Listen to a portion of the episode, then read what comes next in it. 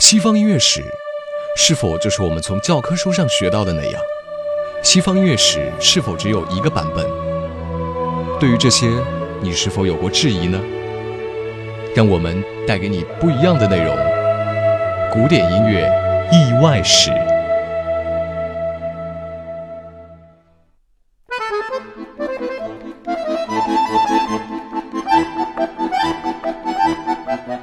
古典音乐意外史，欢迎收听由知乐古典出品的《古典音乐意外史》，我是景航。欲戴皇冠，必受其重。在上一篇说了那么多的非神童的悲哀，那么真正的神童们又是怎样的呢？接下来让我们继续收听《古典音乐意外史》，谁是神童？莫扎特。其实我是个大器晚成的神童。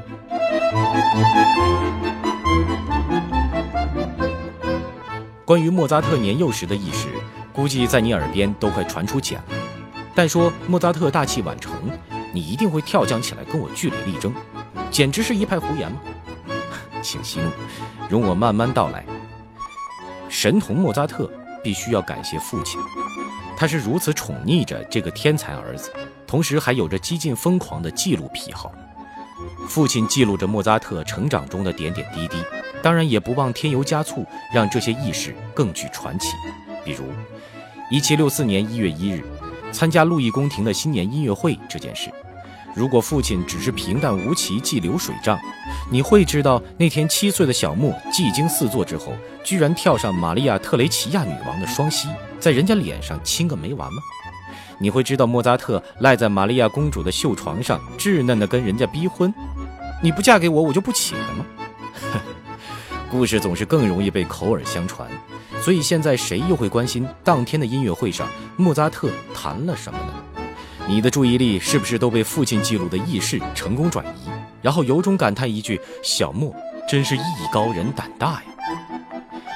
莫扎特十四岁那年游历意大利，能凭借记忆就临摹出亚里格的演奏，而且一句不差。这使得他被罗马教皇授予骑士荣誉，并颁发金马刺勋章。他还顺手通过了博洛尼亚音乐学院的考试。其中最让人震撼的是，常人眼中的望尘莫及，放到天才眼中却成了反掌观文。所以你现在根本就不关心那些教会密不外传的作品究竟有多复杂，你记住的只是莫扎特有多神奇，凭着记忆就能默写全谱。他不是神童，谁又能是呢？不过，记录和传播这些轶事的又是谁呢？是父亲，所以造就神童的军功章上有父亲的一半。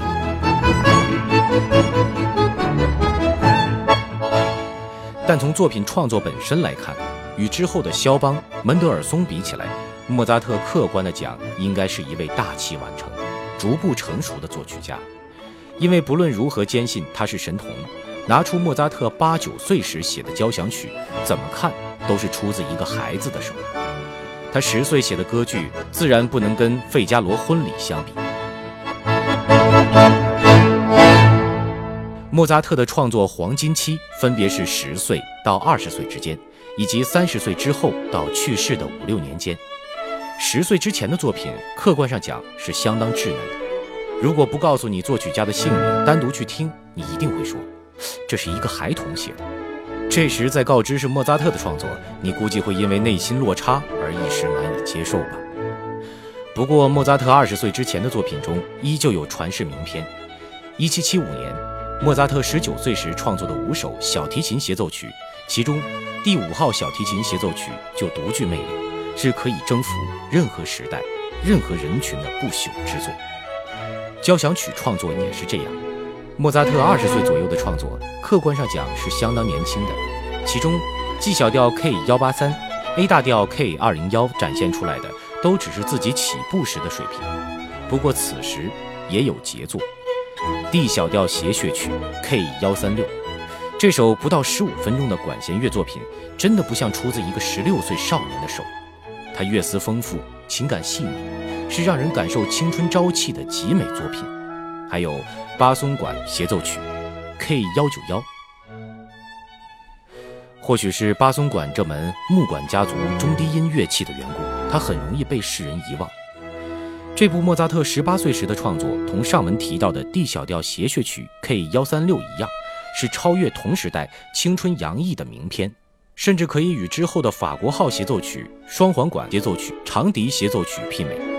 其实，如果你认真研究一下莫扎特的作品编号，他十几岁时候的作品就已经排到了 K 二某某了。也就是说，他一生的创作中，三分之一都是那个时候写成的。而这些作品，如果不是顶着莫扎特这个金字招牌，历史给他们的评价估计会降级大半。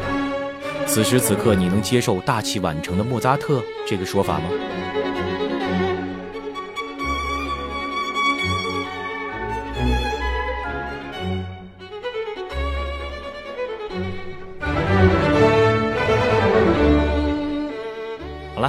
本期就为您分享到这里。欢迎关注我们的微信公众账号和新浪微博“知乐古典音乐”。